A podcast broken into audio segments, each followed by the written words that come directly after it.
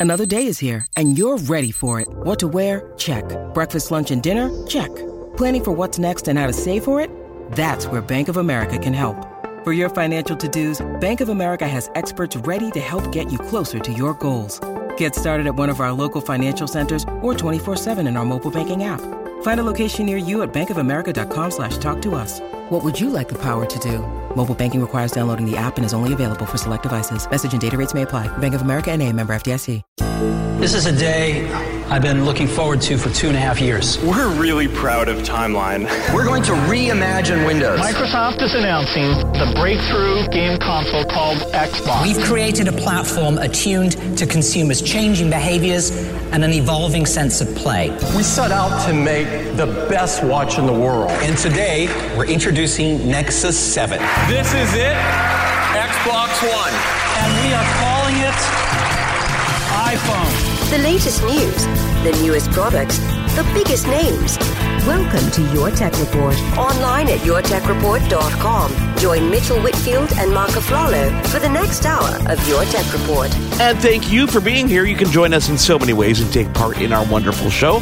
Try uh, Your Tech Report on Twitter. It is twitter.com slash Your Tech Report, facebook.com slash Your Tech Report, youtube.com slash Your Tech Report. Or you know what, Mitchell? How about just Yes. heading over to yourtechreport.com? Uh, you know, that's what I would do every day, multiple times. That's just me, though. That's just me. Awesome show lined up for you guys. We're going to get to all the latest news of the week, which includes a lot of Microsoft Surface hardware, which is kind of fun. We're about a week away from a Google hardware event. So, I mean, every single big name in consumer electronics is announcing brand new products just in time for the holiday season. We're going to re air an interview we did with um, uh, Danny Isserlis. The company is Temi, T E M I. If you go to robotemi.com, you can see how this personal robot is set to change the way we interact with uh, robots in our home. Now available, by the way, for order globally. So go to robotemi.com. We're going to bring you that interview towards the uh, towards the end of this show. Plus, a very cool company called Lime. They make electric scooters. The Yeah. reason we're going to talk to them this week is because they've announced a partnership with the city of Windsor, Ontario, and they're going to have their their Lime scooters available there, which uh, begs so many questions. Because Mitchell, as you know, winter is not fun and there's snow, and I'm not sure how these scooters are going to handle that kind of climate. You know what? I think I think they're going to be pretty good. I think they're pretty durable. Actually, I think they're going to do well. The only thing is the only thing that really is affecting uh, that would affect the scooter probably is the battery, because as we know, lithium-ion batteries, which I think the Lime scooters run on, They do. Uh, yeah. So I'd love to, you know, I'm- but I'm sure. Listen, that's the beauty of Lime. You can find them anywhere. Ride one a little while, get another one. So yeah, I wanna- I wanna of listen to scooters. I love it. exactly. Exactly. Great way of putting it, Mark. The Uber, of scooters. Yeah. Uh, Mitchell, you know, there- there's a bunch of news to get to this week, but I really, I did want to start with this Microsoft event that happened earlier this week. They called this a Surface event. It happened in New York City. Um, they unveiled, uh, you know, nothing kind of kind of mind blowing in my mind in terms of uh, upgrades to their existing Surface lineup. Uh, let's let's start with the Surface Studio. This is that giant canvas-like computer that I, if you ever It's walk the all-in-one, all-in-one yeah. exactly. If you ever Yeah. walk by a Microsoft store, you see this giant screen, and you're like, okay, I need to play with this a bit. And this is, you know, last year they introduced the Surface Wheel, um, and, and that works on the screen. Of course, the new Surface Pen has more points of touch and pressure, so way more accuracy. The screen is way brighter on this. It features almost the latest generation Intel Core processors, seventh generation, not eight that it was kind of confusing. Why wouldn't you include the the more power efficient, you know, newer processors? I'm not quite I'm not sure. exactly sure. Well, you know, the power, you know, power efficiency isn't really the issue when you're talking about a, a device that isn't portable. As long as it's desktop, it's and it's plugged in, the power efficiency isn't as important. But you know, when people are looking at a desktop, they look at also the newest and latest, not just for the efficiency like we do, but they look for power. And of course, you know, you're not going to get the latest and greatest there. But Mark, as you said, this is design. This is a product that was always meant for designers. Wouldn't you say artists, designers, whether you're doing CAD, engineering, um, you know, it, and the display is absolutely stunning.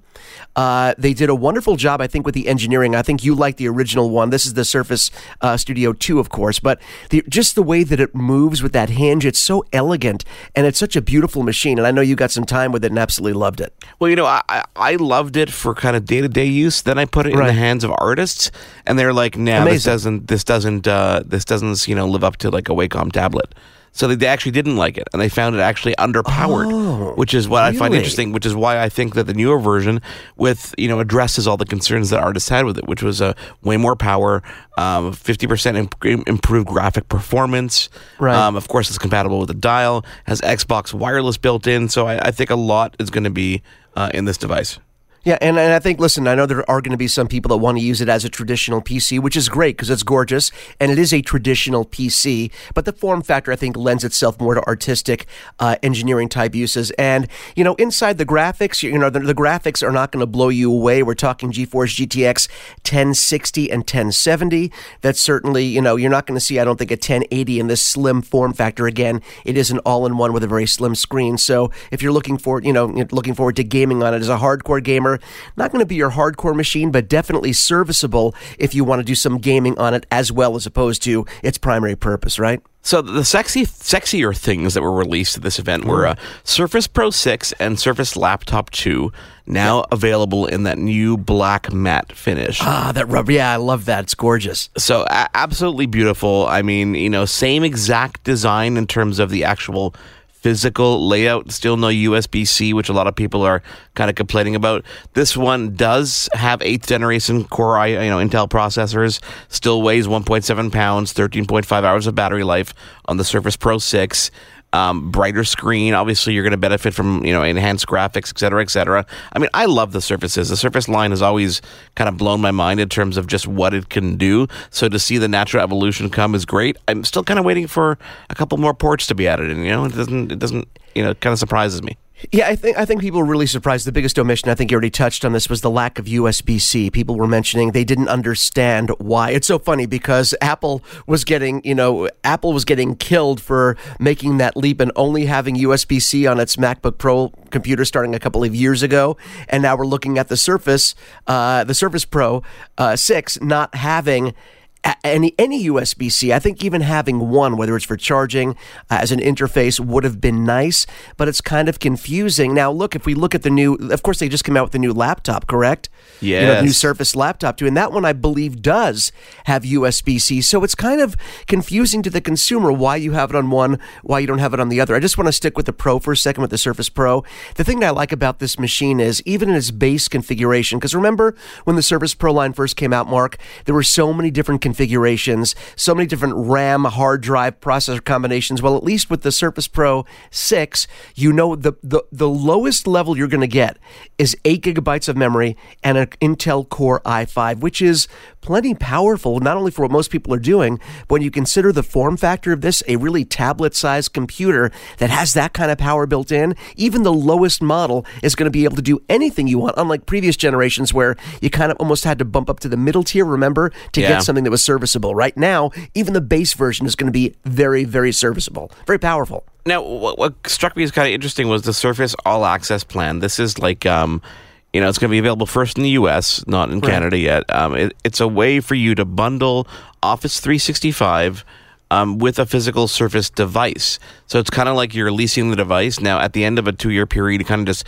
you keep paying that twenty four ninety nine a month until it's paid off, and that twenty four ninety nine a month is kind of an entry level. So it, it's obviously going to change pricing depending on hardware. But I could see Right. businesses gravitating towards this quite quite rapidly because it means you don't have the upfront cost. It's a monthly expense. It includes Office 365, which you're probably paying for your employees already. Then that's and right there, that's like 15 bucks a month. So for 10 bucks more, you can get a physical piece of hardware in there. Makes a lot of sense.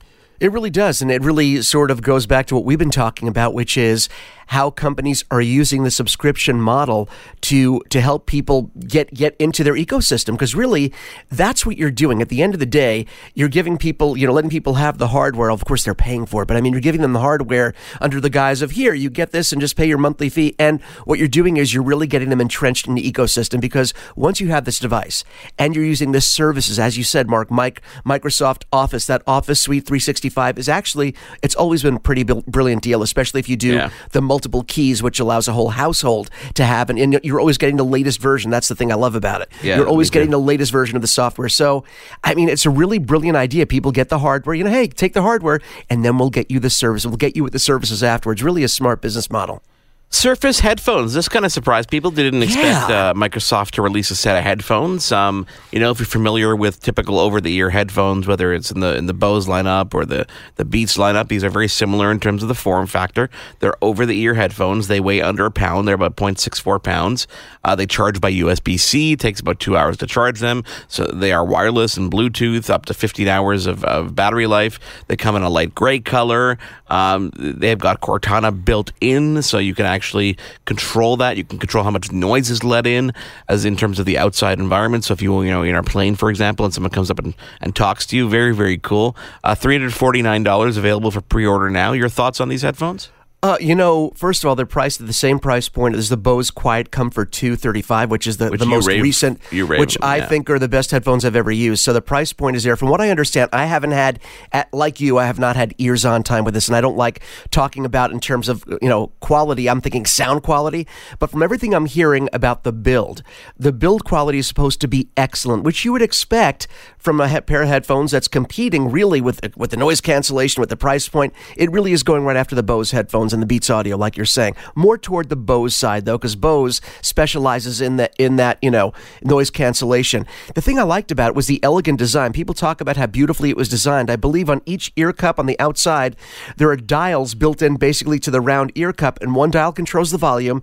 And you talked about controlling noise the noise cancellation. Mark, uh, Bose does it I think in increments with a button and with a slider, but this one does it with this little almost like the same kind of wheel that you turn on the Studio Pro. Yes. it has the wheel on the side that you know lets you turn in, almost tune in and dial in that noise cancellation. If you've never had noise canceling headphones, they really, really are a treat, not just for an airplane, but really to be immersed. Mark's favorite word to be immersed in your audio. There's nothing like shutting out everything else, and then l- allowing you to control if you want to hear the outside. If your family's around and you want to be able to hear people calling your name, if you're outside, you want to be able to hear, "Hey, idiot, you're walking in front of a car." Then you can dial back the noise cancellation. So having this feature implemented in this way for the first time, I hear the design is really gorgeous. Mark, are we going to get hands and ears on time? We have to reach I'm out to our hoping, friends at you know, they, Microsoft. the, I reached out to Microsoft uh, Canada. They're like, no, you can't talk to anybody. Then I reached out to Microsoft the US, and they're like, oh yeah, we'd love to talk to you guys. So, uh, so we're gonna arrange something. We're gonna get hands on time so we can do some video yeah, work. I, th- and I think it's going to be great. Yeah, I'd love we- to get some hands on time. Talk about the whole lineup, and, and and the Windows October update is out now as well. So if you uh,